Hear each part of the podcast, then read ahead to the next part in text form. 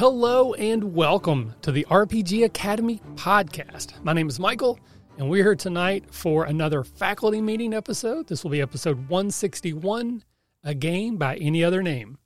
And of course, joining me as always is Tom. Tom, say hello to everyone. Hello to everyone. So, been a while since we've been on the mics. A lot going on in the world of the Academy and just in the world in general. So, we're going to take a quick moment here before we do anything else and just check in what you been up to lately, buddy? Okay, so I've been doing a lot of deep thinking about my relationship with Dungeons and Dragons. Oh, okay, okay. okay. Uh, that's okay though. No, no, no. So I've been, you know, we've been playing our new streamed game, the Everwar Saga. The Everwar Saga. Guess what? I really enjoy playing Dungeons and Dragons. Yeah. So, um, anyway, maybe I just hate running the game. Maybe I hate the culture of it. I don't know, but just playing it's been fun. I have been, so there's that. Also, I've been traveling again, which means that I've been getting to catch up on all the shows mm-hmm. that I've been not watching. Uh, so I've been watching Stranger Things, oh, season four. I love season four. It was so good. So, so here's the thing. I've watched, this is how crazy, this is how, like, absolute bonkers my wife is. Okay. Because, like, so, like, it's just nuts. Okay. Listen this. So I watched the first three seasons with her. Mm. It's fine. All right. She likes the show a lot. Like, but she is such a, she cannot stand like a lot of violence. Mm-hmm. Like just, she just can't. She's not something she really, it just makes her queasy and all this kind of stuff. So anyway, so we started watching Stranger Things season four and those first few episodes. Oh, yeah. And she was like, okay, you know what, this was good and everything for three seasons, but I'm just done with it. Tapped out. Huh? I was like, how can you like, this is the Ed. You're just done with it? And she's like, yeah, I don't need that. So I was just thinking about like, what kind of person can follow a, like some form of media for years and then just like whole cloth, just be like, okay, I'm good. Like, I don't, I'm just done. Like I'm just like, what is going on? I mean, anyway, that's happened to that's me her. when the quality of the program changed. But yeah, I mean, if I'm still enjoying it, because I think I think season one of Stranger Things is almost perfect. It's just such a good version of what it's trying to be. I think season two was a big step down. They they got too much into their own success. They tried to do the spinoff. They introduced characters no one cared about, but it wrapped up pretty satisfyingly. Season three was back to form. Really, really enjoyed it. And I thought season four was even better. I really like season four as well. Yeah. So anyway, anyway it's interesting. So that's what I've been up to. Yeah, I just we hadn't got a chance to talk for a while. I wanted no. to check in with you. Um, again, my name is Michael. You can find me at the RPG Academy on Twitter. That's all my good stuff. Our email is the RPG Academy at gmail.com. Tom, where's your Twitter? Where can people get a hold of you? At Beskar Tom. That's Mandalorian Metal Tom. Excellent. Uh, so patrons of the week or new patrons this week, we don't have any. We've been holding steady at where we were. We haven't dropped any in a while, which is good. Uh, but we still love to see some more people join in. Uh, if you're one of the people listening and you've not joined, please consider. We do try to make it worth it as best we can, and it's really three bucks a month. Hopefully, you wouldn't even really miss that. But if not, I completely understand. We never want anyone to donate if it is going to cause them any financial hardship. But if you got the extra cash to spare, it would be cool. Our patron of the week is Targris. Targris has been around forever, one of our very first patrons. He's very active in our Discord, uh, one of my favorite people. Another Michael, and um, he has cute rats. That's mostly what I know about it. He's also a big fan of 13th Age, and he comes to Academicon almost every year. I think he has come every year uh, that we've had it, and he's coming this year, so that's exciting. We we talk about 13th Age in this episode, so or we will. So that's fortuitous fortuitous, serendipitous, even. so before we get into the show proper, we'll, we always like to take a moment to say why we're here. The goal of these faculty meetings is that in the conversation that Tom and I are about to have, we hope that somewhere in there there's something, some nugget of wisdom that you, dear listener, can take and apply at your tables to make your games more fun for you and your friends. But we, of course, understand that the opinions we share and the advice we give may not work at every table every time. But there is one piece of advice that we feel is pretty universal. And Tom, what is that one piece of advice? If you're having fun, you're doing it right. That is correct, sir. So no matter which game you're playing, the system or edition, what rules you use, don't use, or misuse. As long as you and everyone at your table is having a good time, you're doing it right. So with that out of the way, we're going to jump into some RPG news, and I think we're going to start with the new D&D trailer. Yes. Okay. Actually, yes. D and D trailer. It dropped at Comic Con. Mm-hmm. Okay. And anyway, I just wanted to see what you're what you were thinking because obviously when this first got announced, I personally had so many hot takes. But that was near my that was like I was saying, like I was saying, I'm kind of I'm I'm feeling good about D and D right now. So that was in a low part in my life toward for D and D. Um, I'll probably be back down there next year. So uh, when the movie's coming out, which will be really good, you know, I'm really looking forward to being really salty and snarky about it. But right now, I'm feeling pretty good about it. So, but Michael, what were your thoughts on the trailer? I really enjoyed it. Okay. I- I've I've tried to have like no expectations around it. I've watched all of the original D and D movies. Uh, we have shows based on them. If you go back and listen, we we used to do a thing called um, movie review, or I think actually show and tell originally was something we did. I don't know, but we did like movie reviews, and like I think even we did like a commentary for one of them. So even though they're terrible, they're kind of fun to watch at times. But this looks like a genuinely fun movie. I think the original Guardians of the Galaxy movie is like the perfect template for what this type of movie should be. You have really good actors and it's a comedy. Like it's going to have heart, I hope. It's going to have action, I hope. It's going to have drama, I hope. But it needs to be a comedy because if it's funny unintentionally, you lose everybody.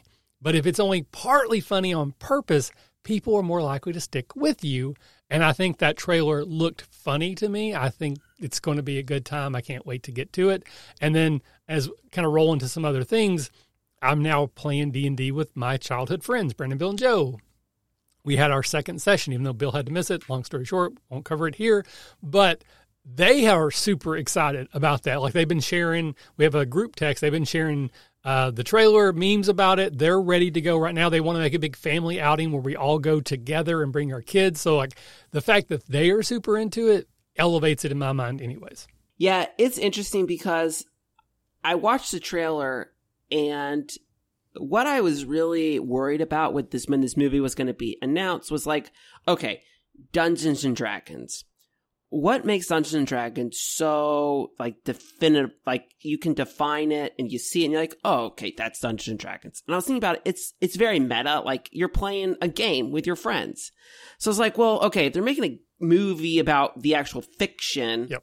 It's gonna feel very generic fantasy. I mean, I look, I tried reading D and D books, and there was a period where, like, you know, like eleven and twelve year old Tom. Which, look, I'm not knocking the books. If you like the R. A. Salvatore books, that's awesome. All right, they they they, but to me, they were very samey and very generic fantasy. You know, it was lots of tropes and stuff, and I was like, okay, well, this is it's just gonna be very tropey kind of movie, and I don't think it's going to be very self aware, and they're going to try to make it very, you know, I, I, don't know. So, but then I watched this, and I was like, okay, I see where they're going with this. It was giving me strong, like, Marvel movie vibes, mm. where it's just kind of, which, it, we kind of everybody kind of says like, oh, Marvel movies, why are they always so? They always do too many jokes, kind of thing. That's well, that's what DC fans say. Right? They're always like, oh, there's too many jokes. It's not, it's not like the comics. And in, in all fairness, most of the comic books aren't that jokey. But honestly, Dungeons and Dragons is kind of goofy. Yeah, right? it is. It just is. There's like maybe the books are not goofy, but the original D&D is not the books. The original D&D is adaptations of the games that we were playing.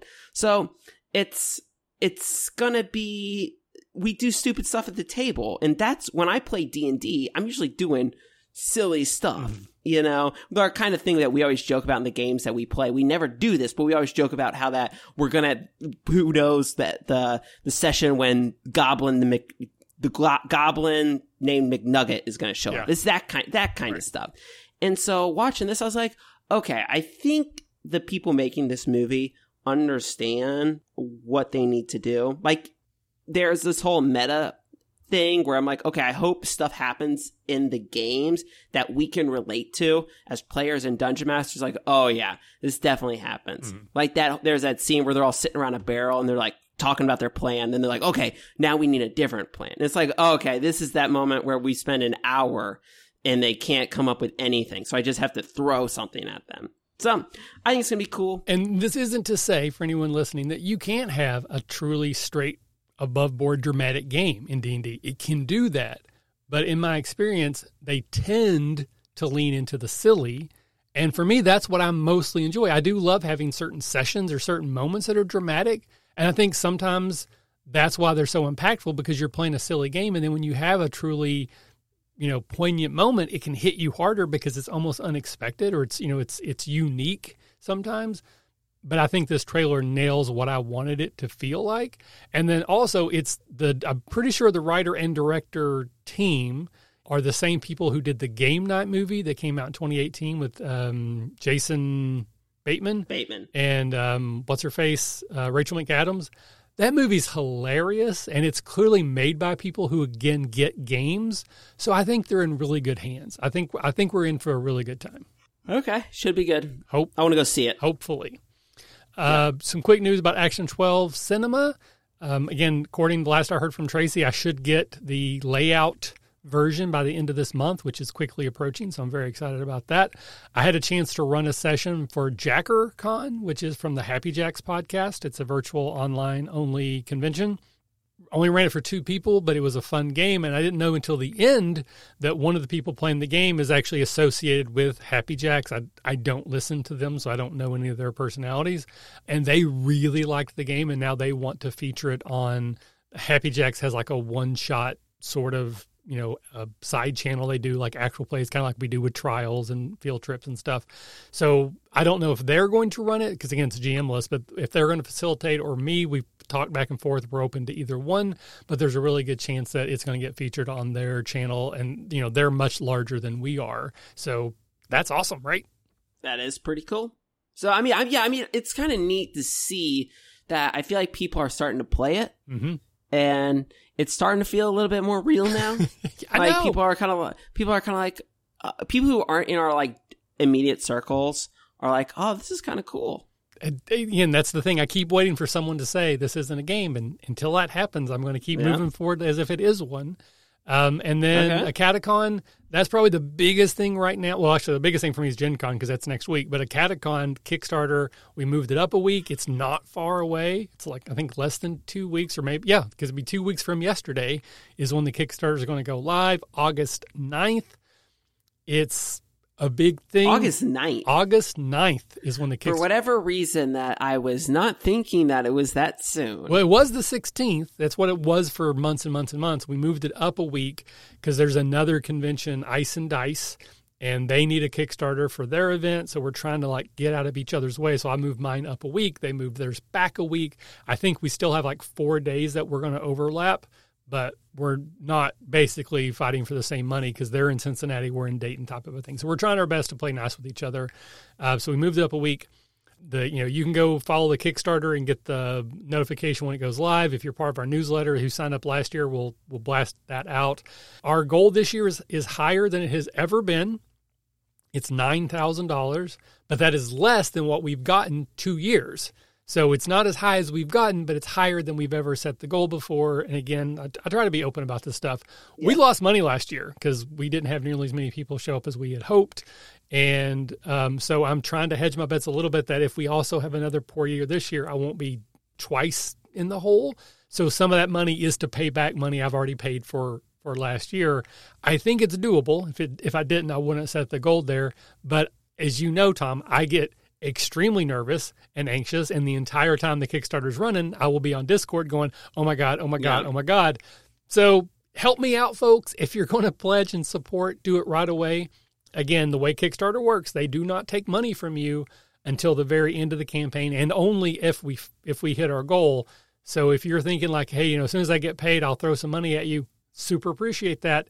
But you don't have to wait for payday because they're not going to take the money until the end. Just make sure you keep up with it so that you don't get screwed if it you know hits when you didn't have money but you can go ahead and pledge. Just make sure the money's there when it ends which i believe is september 7th i think. It's a it's that wednesday. It's like a detention night. We're going to do the live countdown as we usually do. So it's basically it's either 28 or 31 days somewhere it's right around 30 days. Anyways moving on.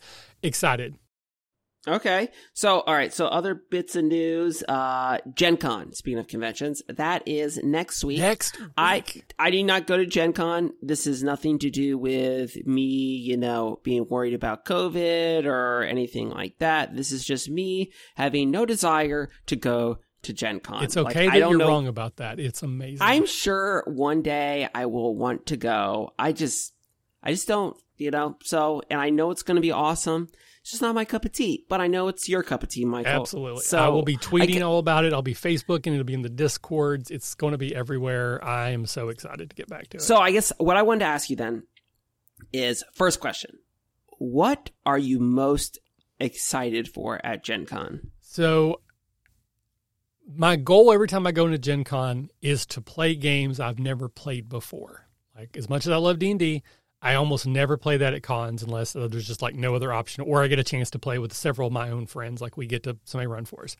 So I have a couple of games this year I've never played before or have not played in a while, and so I'm really excited about getting uh, to do that.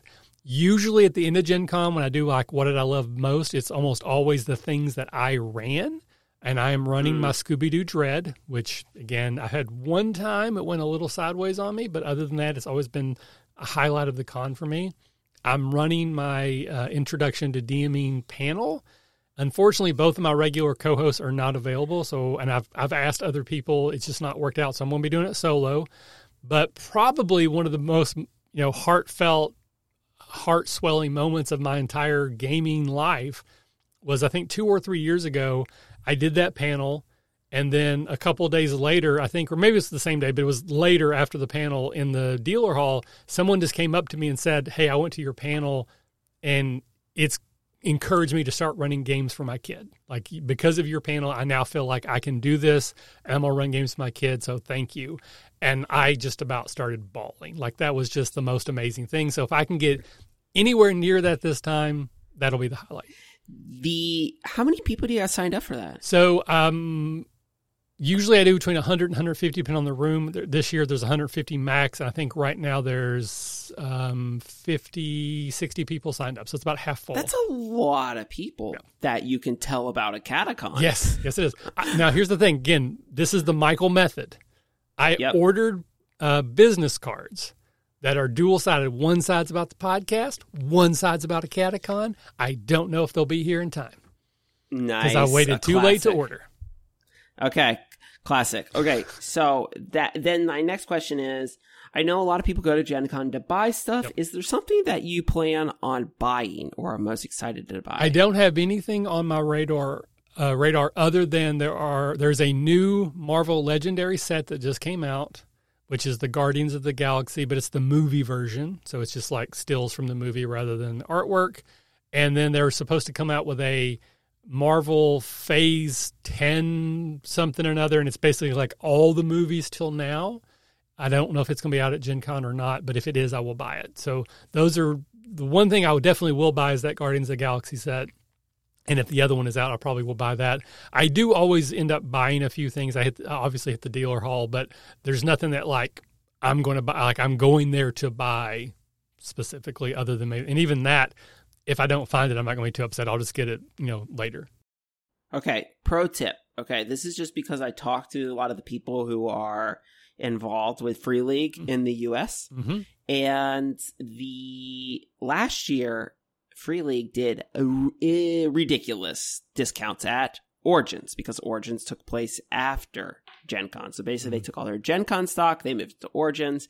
And I had a buddy at Origins, and he got, we're talking like alien dice for a dollar, like a whole set. That's like a $20 set of dice, the alien book. So he's talking tons of stuff. So definitely the free, I know the free league people will be having like name your own price stuff Mhm. on Sundays. All right. So I will definitely check that out then. yes. Okay. Um, other bits of last bit of news that I wanted to talk about. Okay. Because this is, uh, this is like fresh news. Brand, As brand new, rec- hot off the as presses. of recording this because I've been following this and everybody knows so I haven't been really down on D&D lately but I've been super you know laying it thick on Kickstarter okay and anybody who's loosely associated with the company. And so Steve Jackson Games, all right, folks, you know, one of their, their CEO got put on the,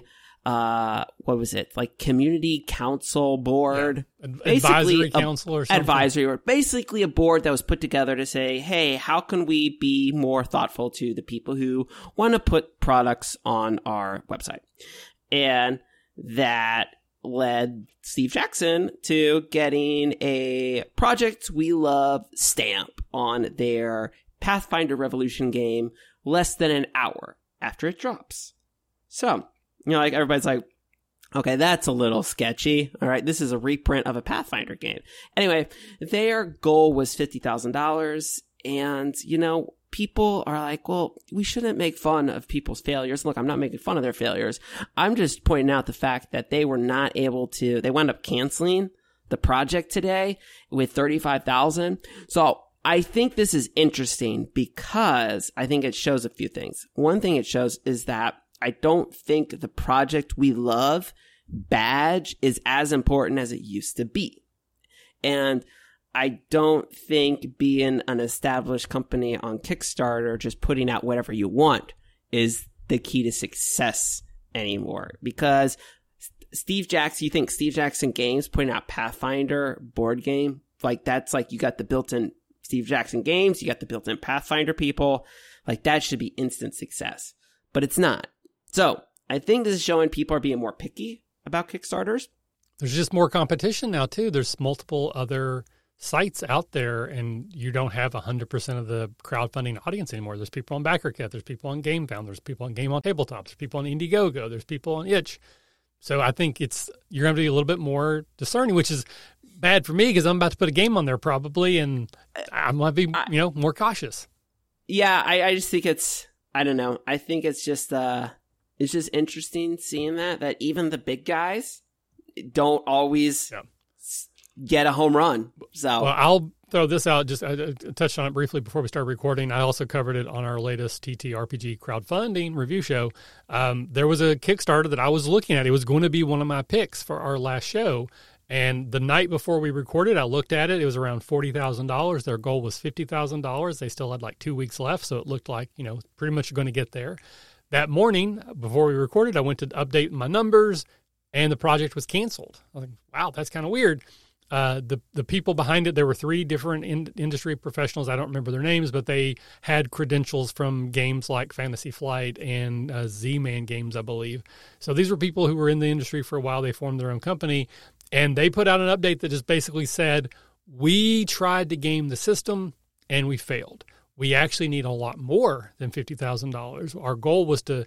we set that goal thinking we would get well past that. And then once we did, we would start going up in the algorithm that Kickstarter uses because it overfunded and blah, blah, blah. But if we actually just fund, which they were on pace to kind of just fund, they would go bankrupt and or not be able to put out the game because that's not what they actually needed. So they apologized to everyone, said we're going to reevaluate. We'll probably come back at another time, but we cannot afford to put this game out if we just fund 50,000 and that's what we're on pace to do.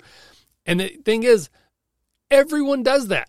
Like I, I, I knew I look at Kickstarters enough because of that show to know that that is a strategy people employ. They set their goal about half of what they need, hoping that they will fund quickly. They'll get pushed up into the algorithm. They'll get that, you know, Kickstarter project that we love stamp that we talked about before, and then they would way overfund. But that doesn't always happen. It happens a lot because people do that a lot, but it doesn't always work. And I actually think it's a good thing that these three guys were industry professionals and could see what was happening and bit the bullet to cancel. yeah, Because I, if it was someone's first project and they're like, well, what do we do? And they very well probably would have failed, bankrupted themselves, and never put the game out. So I give them kudos for recognizing what was happening, addressing it honestly, but it's just one of those things you have to pay. If you pay enough attention to Kickstarter, you you see it happen all the time. But here's when it doesn't work. This is what it looks like. Yeah, it just yeah, that just kind of shows, and people have pointed this out with the Free League stuff. Free League always sets their Kickstarter like funding goals super low, like ten thousand dollars, and they wound up making like two million. Mhm. So it's uh the low numbers are a definitely a marketing tool. Yep. So just watch that. Um, so yeah, it's just interesting. wanted to point that out. All right. So um, my goal is to get this out before Gen Con. So if anyone else is, if you're listening, if you're going to Gen Con, try to you know connect. I would love uh, one of my favorite one of my favorite things to do every year is just play games in the lobby with the people that I go with. So not everyone's going this year. There are some COVID concerns within, within the academy, I completely understand. Obviously, no pressure ever anyone to go and put themselves in danger. Uh, but we're going to still hook up in the lobby and play games at our hotel because that's one of my favorite things to do. Um, and I would love for other people to join us if you can. All right, with that out of the way, though, we're going to jump into the show proper. Finally, we're only half an hour into this thing, and this is part of our continuing, ongoing saga where where uh, Tom is going back and listening to our original shows and mining them for you know lessons learned or opinions that we can talk about maybe has changed. And so today we're looking back at Dungeon Talk 24, which was called Fate for the Win and this is where we started talking about our experiences with Fate. And then I think we started talking about maybe moving on to a different game. So I'll let you take it over here, Tom. What do you want to talk about? Yeah, so this is a this was a you all have what you all did was you play you built 13th age characters, you built fate characters, and you just finished a D&D next campaign and you decide let's just do a combat with Fate characters and 13th Age characters to see how we enjoy it. All right, which, you know, combat is only one aspect of RPGs, and I think you all realize this when you're right. doing this. But it's the easiest way to en- engage with the rules. Exactly. It's very simple to engage with the rules there, especially for combat heavy games like thir- I just, I don't know. I've never played 13th Age, but that we'll get into that. But um so one of the things that gets brought, I don't want to talk about the specifics of this particular, what you all talked about and what you liked or didn't like about the rules, but one interesting thing that you all kept on coming back to was the whole idea. Evan thought that 13th Age was just D and D with bigger numbers, and you, your argument was, well, okay, that kind of makes sense. That I guess, I guess you have monsters have more hit points and you're doing more damage or something like yep. that. I don't know. But your response was, okay, that's not 13th age is they're better for it. the the icons yep. and these these different things. And Fate is great for, you know, the approaches and the your aspects and all these other cool things. So, uh, you all agreed that Fate was way different mm. than D&D. Yeah, all right, that absolutely. was yeah, and that was that was not a argument at all. But this whole idea that 13th Age was too close to D&D for to warrant a switch to another game. So before I, but I really want to just ask you real quick, do you think that's true, Michael? I don't think it's true, but I can see how a lot of people would think that it is because basically 13th age is a version of D&D. Like it is so close to D&D that it's almost like how did they get away with that?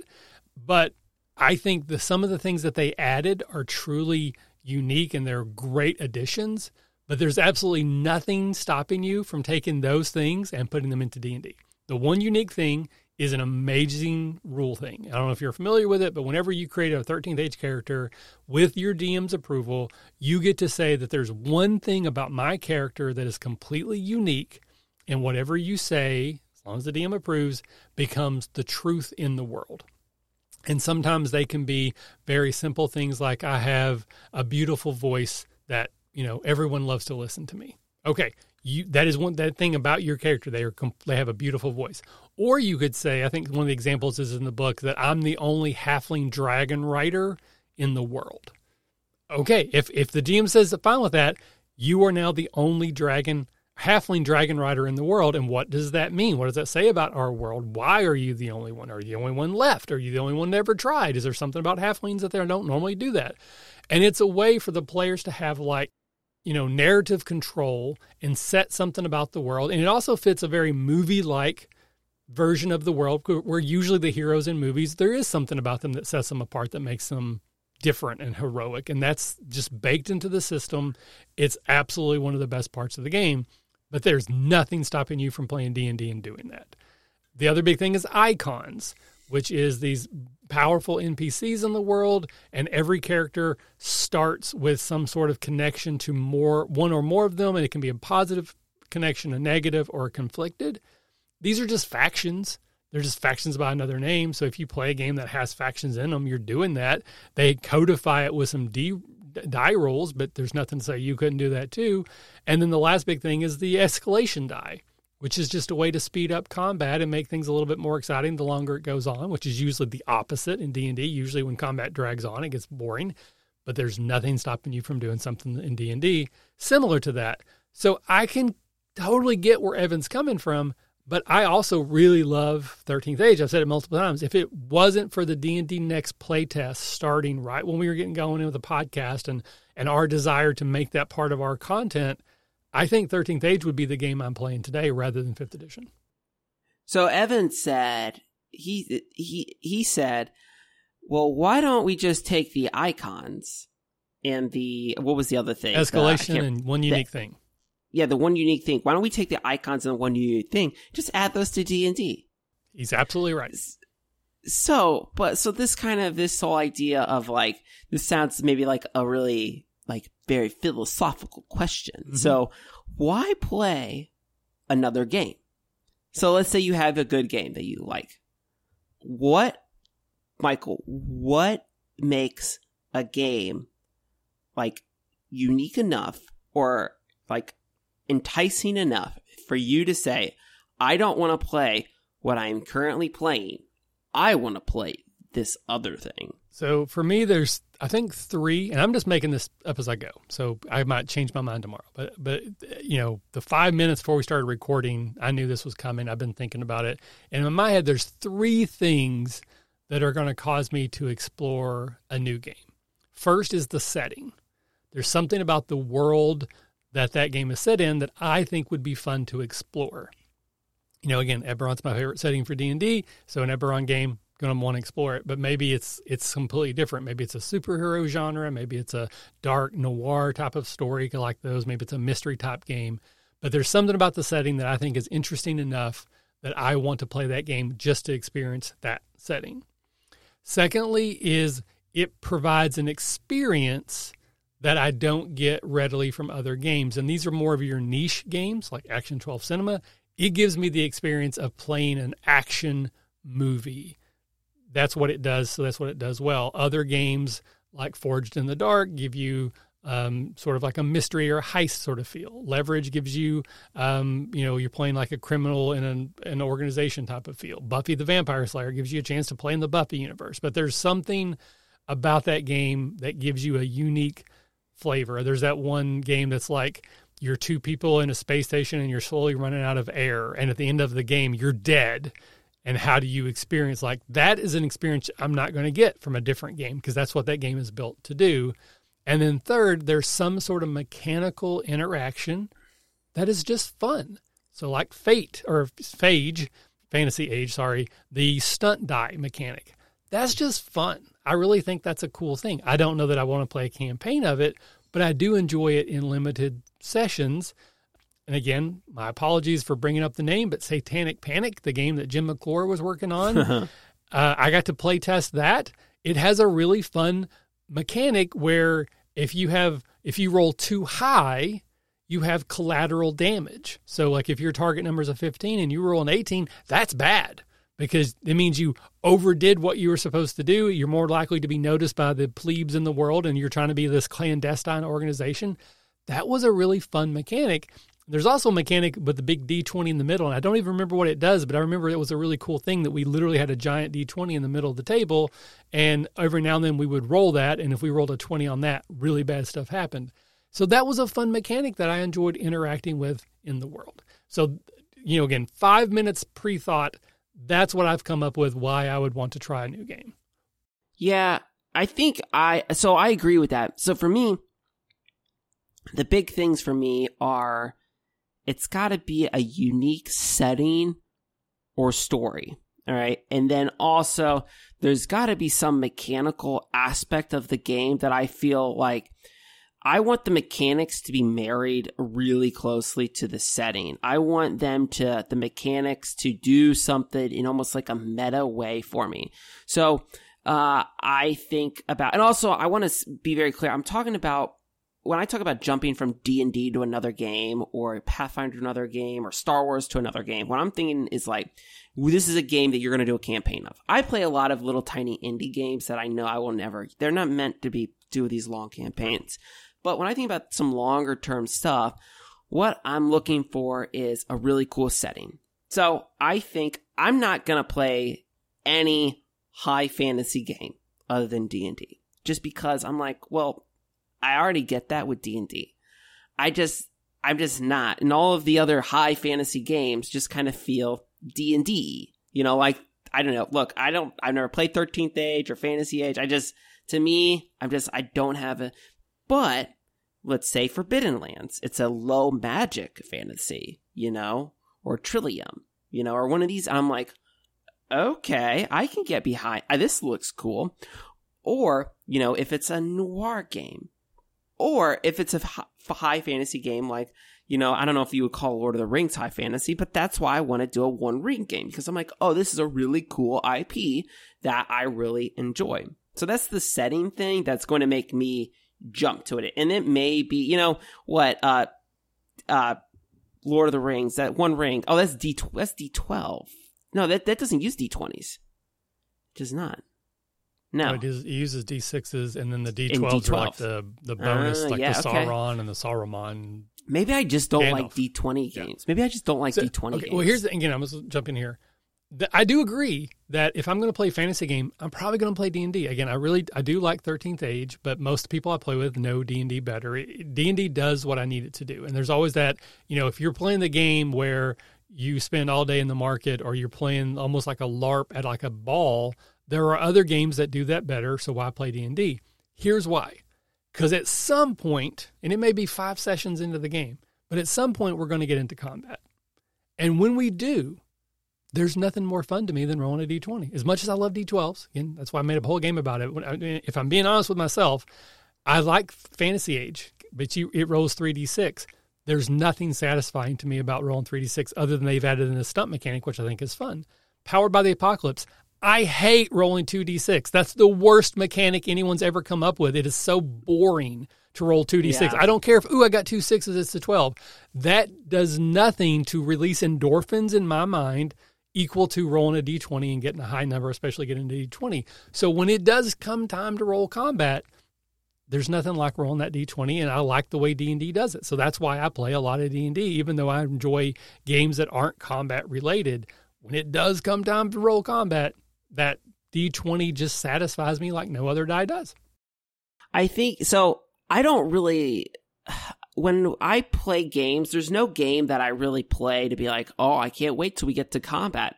Um, other than D and D, because it's there's so many, like it or not, all the classes, all the upgrades and abilities, ninety percent of them are all about doing better mm-hmm. in combat. They just are. Yep. So I mean, when you're doing combat, you're interacting with the game as it was intended. mechanically designed and intended. So that's like I think about for uh, Forbidden Lands. For me, the I I don't even think about f- the combat in that system because it's it's just kind of a to me that game's all about exploration and survival and resource management. That's it's a different style of you game. don't want to get into combat in that you game. Don't. You want to try to avoid it if all possible, but when it does happen, it's you know it's exciting because it's so deadly, but that's a very different feel than a D and D game. Yeah, I think about the the other games that I've run campaigns of. So obviously, Forbidden Lands it has the unique the the pushing mechanic and the survival mechanics, and then I think about uh, the only we did Open Legend, uh, mm. which is a system agnostic game, and I like that game for similar reasons to people play Fate. Is the whole idea of like it's a classless system where you're kind of creating your own character, and that's the whole point of the game. Is it's an open legend. It's you are creating this legend, and it was this, this very much a story driven game. we did a awesome. trial of that. It was a lot of fun. Love that game. We did a whole time traveling campaign. That was the, I think that may have been the first campaign Jake played with me. He played, uh, he, his character was, we, here's the characters in that game. We had, he was playing Nikolai Tesla. My brother was playing Teddy Roosevelt. Uh, my buddy Troy, who's also in our stream game, was playing Tom Cruise. and Jake's wife was playing Jacqueline Kennedy, and they were all a group of time travelers. Anyway, it's a good game. Yeah. I think about the Faith, the science fiction RPG. Mhm. That game uses cards. And I was like, oh, this is awesome. And it was, and then I also think about a game like Nibiru, all right, which is the, which is a dark science fiction game that's all about exploring memories. And you create your characters by remembering things. So you start with almost like a blank character sheet. And as you do the game and have memories, you create your skills. Mhm. So all of those are way different. So for me, like it's got to be a mechanic that is just like absolutely bonkers for me to just say, "Oh, this is cool." But all of these games, this these crazy mechanics, they just didn't feel tacked on. They felt integral Mhm. to actually the story of the game. So, but generic fantasy, man, it's got to be like it's, it's got to I don't know. Lord of the Rings, I guess. if you make another Lord of the Rings game, maybe I'll Have play you it. played Fantasy Age or Dragon Age?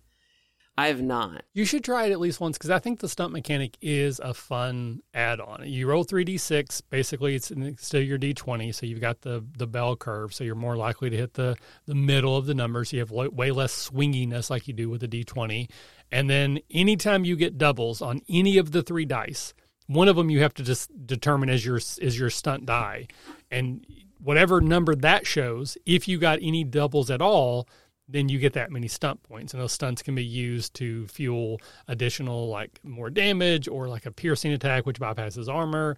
Or in like uh, like role play situations you still get to roll that. You can do a thing like where you stun the crowd with your witty repartee and like you get a bonus to that. Or if you're exploring things you might find a unique item or you get through quicker than you were expected. So every basically way you interact with the game, spells is its own thing, combat's its own thing, exploration's its own thing, and role playing has its own thing.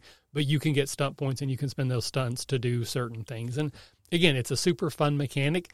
The only issue with it, similar to like the Star Wars special dice thing, sometimes you just need to ignore it if it's not important at the time, like I know it sucks as a player if you rolled really good and you got a lot of stunt points, but you you spend five minutes going over the menu, going, Mm. "Oh, I think I'll, um, yeah," and then it's like this, this in this moment it really doesn't matter, so just hurry the f up. Uh, that can slow things down, but for the most part, it's a lot of fun. Yeah, I think what may get me to play a fantasy age game is like if there is a really big, like Kickstarter or a really big game that a lot of people are really excited about. I think like I just need some more. I need some more energy. I know. We, I know you. We talk. I feel like we talk about it a lot, or you do. Or we just did a sample do- adventure that's Yeah. coming out next week. People can hear it.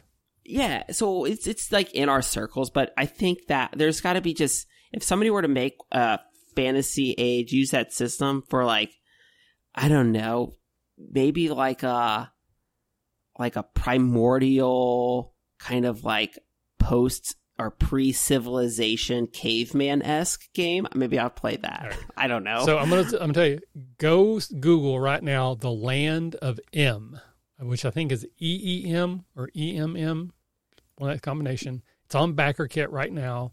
Larry brought it to the table for our last uh, crowdfunding show. I immediately went and backed it.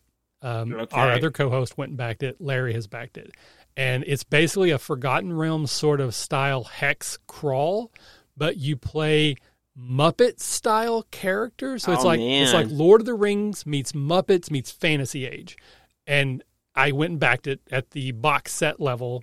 Uh, so did um, Ellen. So did Larry. So th- when I get the game, we're definitely going to pull this out. Hopefully, there's a sample adventure included. But see if that uh, scratches any itches this for you. looks awesome. Doesn't and it? this is just going back to like I'm like, why have I not seen this? And that's because it's on it's on Backer Backer Kit. It's doing really well, but it's not like that game should be everywhere. And it's I don't think I haven't seen anything on Twitter about it. Um, so yeah, but it it was an, Oh, it was an instant back for me. That's that that art is like this looks amazing. It does. Yep. Sick. Okay. Well, anyway, I wanted to, so that's one I wanted to talk about that. Um, the other thing I wanted to talk about is uh kind of a new segment.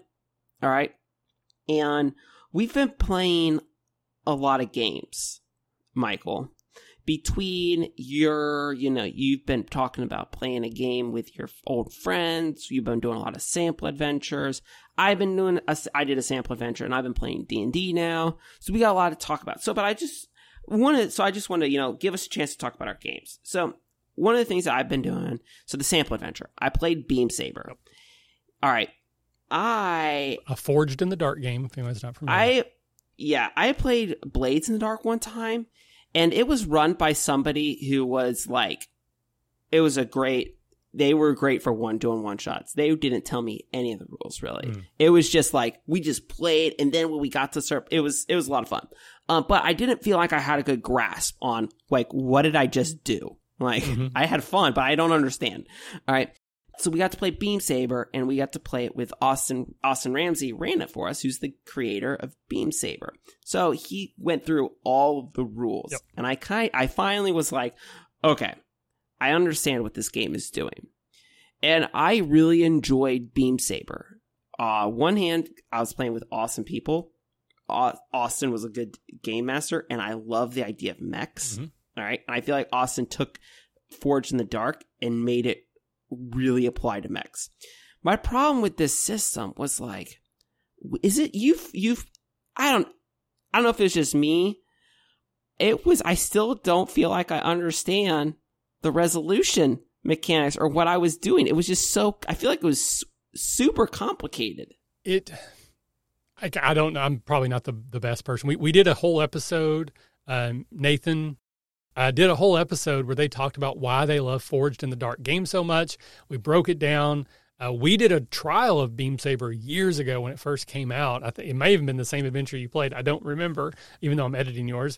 Um, but the that game works in almost like a weird like I call it almost like a staccato sort of play process where there's a lot of front loading and then you roll dice and that kind of determines sort of like the general vibe like is it going well or is it going poorly? And then you're supposed to role play what that does until you get to the next moment where you roll the dice and then you roll the dice and then you kind of role play the vibe of where you're going and there's actually I realize there's a lot of action 12 cinema kind of in that and that may have Yeah. influenced it more than I realized. Obviously, I do things a little bit differently, but there is a vibe, sort of like the dice is sort of like a vibe check, sort of a situation. Uh, but I don't know that I can explain it to you any more than that. But basically, you have your approach, what you're trying to do. You have your position, which is are you in a good position or a bad position based on other factors that can influence the approach. And if you roll well, then great. You're you're role playing from a position Yeah. of power and authority. And if you go roll poorly, now you're role playing from a position of uh, like inferiority, not complex, but like you're in a bad position and things can go really poorly for you. But you're supposed to role play that out, knowing ahead of time where you're at, type of a thing. Yeah, I could see how that would be cool, but like trying to like especially if you really know the system, but trying to get into it, it just didn't feel intuitive to me. And I don't know. I felt like I was like I would like uh, I would try to role play something, then we would be like, "Oh no, that's not what the approach was." It was like it's very multidimensional, Mhm. and the game had fun with the game, but man, it would take a. I would play Beam Saber again. Yeah. Like I would. I think this like, is one of those games I almost equate it to like when I was studying martial arts. Like you could, if you're just in it for having fun, and, and again, like that first time you Yeah. played, you don't have to worry about the rules. You can have a great time, but you don't really know what you're doing. Totally fine.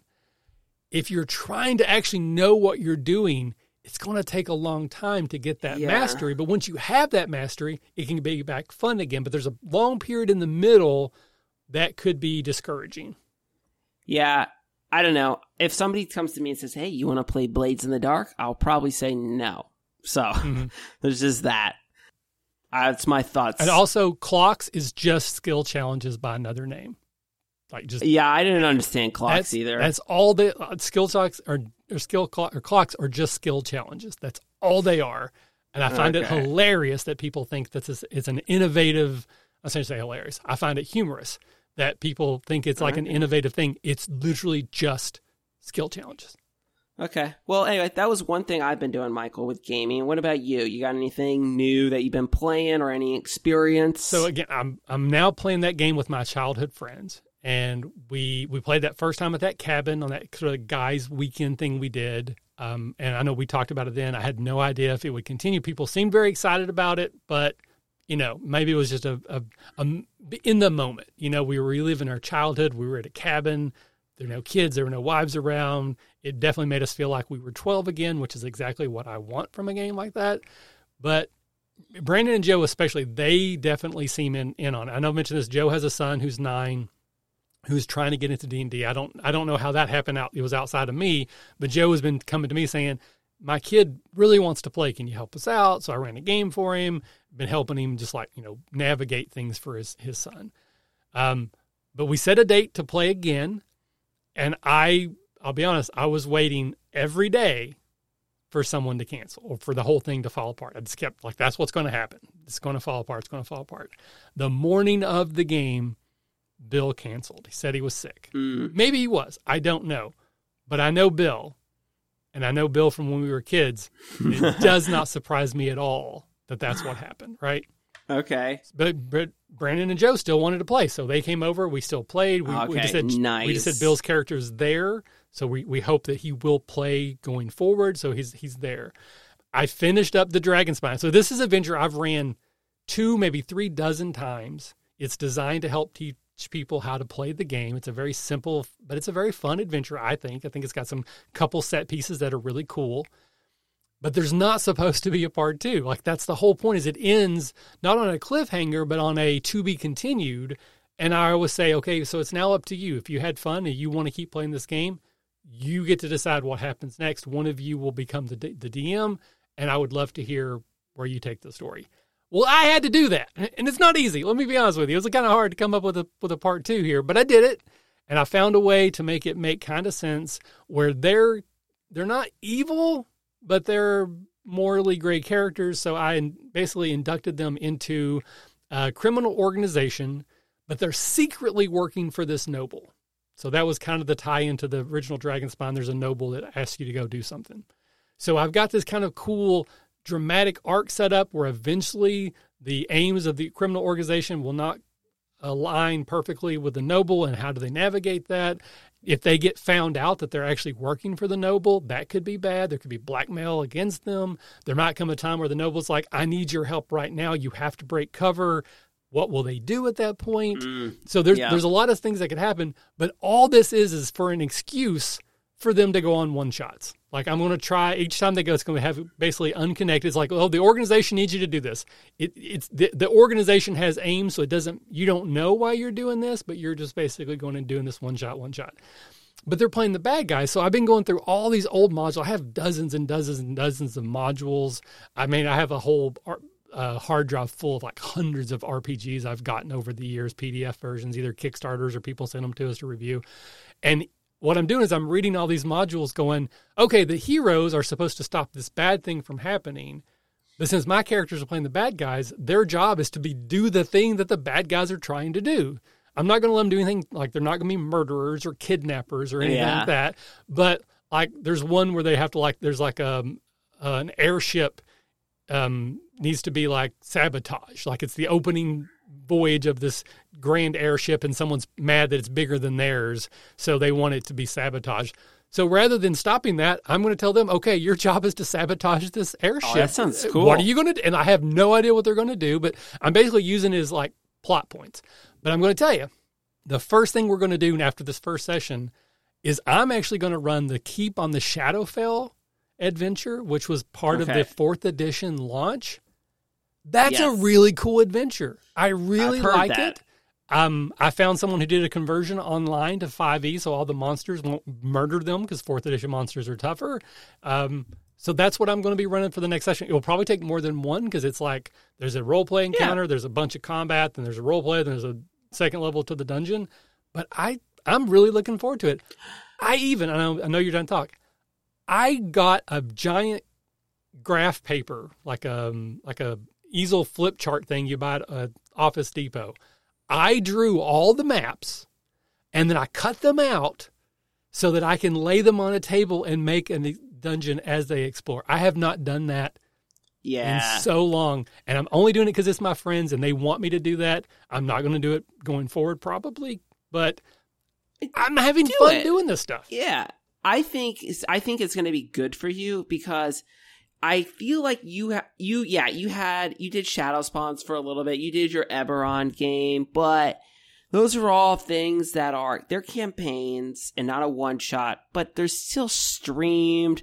There's this pressure of like, oh, we got to schedule it. This I think anybody who does any sort of recording, whether it's streaming or actual play podcast, it is so good to just have a game that you don't need to stream, you don't need a podcast, you don't need to write about. You can just do it. If you miss a week, it doesn't matter. You can let it breathe. Like that's what I'm saying. Like that, keep on the shadow fell or whatever it mm-hmm. is. Like take your time with Yeah. it. Use the minis. Like you can like you know what if you get through half of it, that's great. If you get through a quarter of it, that's fine too. So like you can let it breathe and just enjoy it. So I, I'm again, I'm almost like a 12 year old again. Like I'm, and again, Yeah. there's a whole bunch of it because it's my these particular friends. But I'm also nervous because I want this to continue so badly, and I'm afraid if I have a bad session, that they'll be like, "Oh, okay, this really wasn't that fun." Like I need so every session yeah, has to be great. And I've Yep. not had that pressure on me like that for a while because I can, I think I can run pretty good sessions, but I also generally run for people who are more into role play and they're not. Yeah. They're into it more for the combat. They they want to kill I mean they want to have fun, they, they tell jokes, and they want to have an NPC that tells them something so they can tell them to go pound sand, but they're not the same audience that I normally have for games. So this is a very different experience, which is why I'm going back to pulling out the maps and minis because that helps me provide the type of game they want.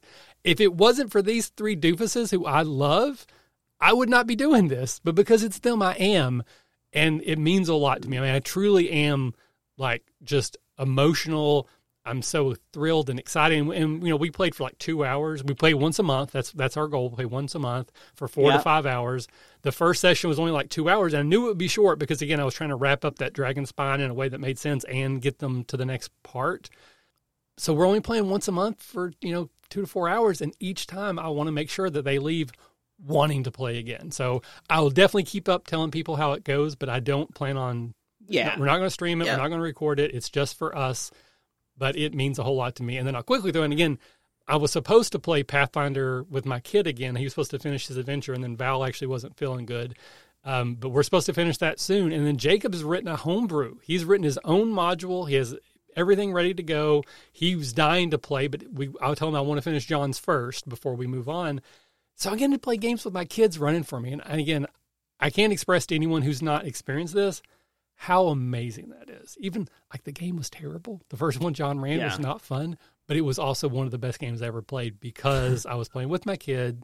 My other kid was running for me. The wife was there, even though she wasn't into it. But still, that absolutely was a memory I will cherish forever. Yeah, I'm looking forward to that. Um, I know my oldest daughter, who's seven now, will definitely be one who will run games. We've done My Little Pony, and we've done some D and D. Um, but yeah, so that'll be cool. So, uh, so let me throw it out to the audience uh, because this isn't something we do a lot. I need ideas Yeah, for this game. I need I need good examples of of like one shot, something that can be done completely that has maps that I can either print or create myself. That you know, again, I want role play stuff, but are kind of combat focused. Particularly if because I don't even know. I'm actually starting to think this might be a niche that I can explore. Is like put stuff on DM's Guild where you're the bad guy. Like, is there a lot of like you're the bad guy modules out there? Not evil, but so. bad guys, you know, type of a thing. So I, I need more examples of that. So if you have any, please send them my way, the RPG Academy at gmail.com. The other thing I want to talk about, which I I want to, I'm going to save this for a, a next episode because it's I'm still thinking about this, and I don't want to get too deep into it. But like I said, we've been doing the Everwar saga, and I've been playing Yeah. in the game. Because I'm saying, Steve, you're talking about how much you're loving playing 5e, but as a DM, you've been kind of like soured on it. So I do want to have Yeah. that conversation when you're ready for it. Yeah, the but it's been so it's been interesting because I'm playing with Jake, who's a great D It DM, means a lot. but I am also starting to struggle with the fact that I don't have narrative control over what's going on. So I want to dig into that next time, but like, like I'm enjoying it, but I'm like, okay, but I would maybe do this a little bit differently. And so, Well, I've talked about that. Like whenever I feel DM burnout, that's what I do. Is I try to find someone to play with, and I don't ever. I don't ever mean it negative, but usually after two or three sessions, I'm ready to play again because I start doing that. And again, it's not like saying, "Oh, they're doing it wrong," but I start to think, "Oh, how would I have done that?" Or Yeah. what you know, what twist would I put on this? And I start to be like, "Oh, I can't now. I want to do that." So that's the way I deal with my DM burnouts. I just go play, have a blast, but then I'm ready to run again. Also, I've been uh, so I give Jake feedback. It's so funny. Like it's like nobody like I feel like we always say, "Oh, we sh- you should be give feedback where you're dungeon master and stuff," but nobody ever does it. And so I'm like, okay, I'm a player. I say people should give their DMs feedback, so I'm going to give Jake feedback. And so I was first like, "Dude, don't it's a great game and everything, But- maybe like." And so I'm gonna. So yeah, I'm gonna keep on doing that to him. You need to write up So- like uh, like a report, like a post game uh, DM Oh, scorecard, and like like post it, it- somewhere or something. Yeah. Anyway, so I want to talk about what it means to give up narrative control next time. So, so anyway, Yeah. uh, yeah. So I think that's a that's a solid show, Michael. Yeah, I think so. Uh, we did have one question that came in. Okay. Question, but I feel like we've already gone an hour, so maybe maybe we will save these for another show when we've got a little less going on that we can dedicate full time to. So, so Larry, I got your question about basically it's like what do we want to see in 5.5 or the sixth edition of D and D, and I think that's a fun question. But I want to, I really want to dig into it. I don't want to feel rushed, and I feel like we're already at an hour. So let's call it here. Uh, so thanks as always for for uh, doing this time. I know you put in the extra work. You listen to the old episodes. You look for things that we can talk about in this episode. So I do really appreciate you doing that. You're traveling, so again, you're making time for me when you could be, you know, in the pool or at the bar or something. So I appreciate you doing that. Um, can't wait. Catacon's around the corner, man. We're going to start getting into getting into the nitty gritty. That's going to be a fun time. So where can people find you if they want to yell at you about your wrong bad opinions?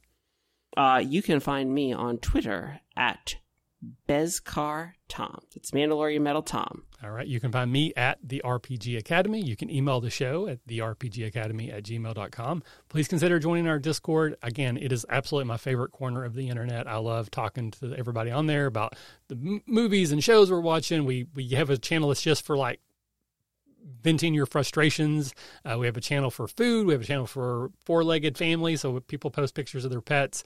Uh, this is how we're organizing these samples adventures. It's basically an open call. Anybody who wants to jump in can, as long as you got camera and a microphone and you're willing to play games with us. So if you want to get involved in some of our streaming, all you got to do is join the Discord and get part of that. Uh, and then just lastly, plug for the Patreon, because again, it's been a while since we've added anybody. It absolutely means the world to us that people support us that way. Uh, it does help us pay off the expenses that we have for the show. Uh, so it would mean a lot if some, you know people would support us there. So with that, we will sign off with as we always do. If you're having fun, You're doing it right. thanks, and we'll see you next time. Thanks for listening to the RPG Academy podcast. We do this show out of love for the hobby and the desire to be ambassadors, welcoming more people into this community. All of our website content will always be free to use and utilize. But there are expenses related to the show. And if you enjoy what we do here, then please consider supporting us in some way. You can do so as simply as rating or reviewing us on iTunes or your podcatcher of choice. If you're going to purchase anything through Amazon or DriveThruRPG, consider using our affiliate links first, and then we'll get a small percentage sent back to us. You can do a single direct donation through PayPal using the paypal.me slash the RPG Academy, or consider joining our Patreon campaign at patreon.com slash the RPG Academy. And for a donation as low as $1 a month, you'll get access to lots of extra goodies, including bonus minisodes, invites to monthly one-shot games, one-sheet adventures, and more. Please consider following us on Twitter and Facebook, or join our Discord, where we like to try to keep the conversation going with our fans as best we can, and are always looking to talk and chat more. Or do none of that. Just continue to listen and enjoy our show, because honestly, that's enough. Thanks, and remember, if you're having fun, you're doing it right. We'll see you next time.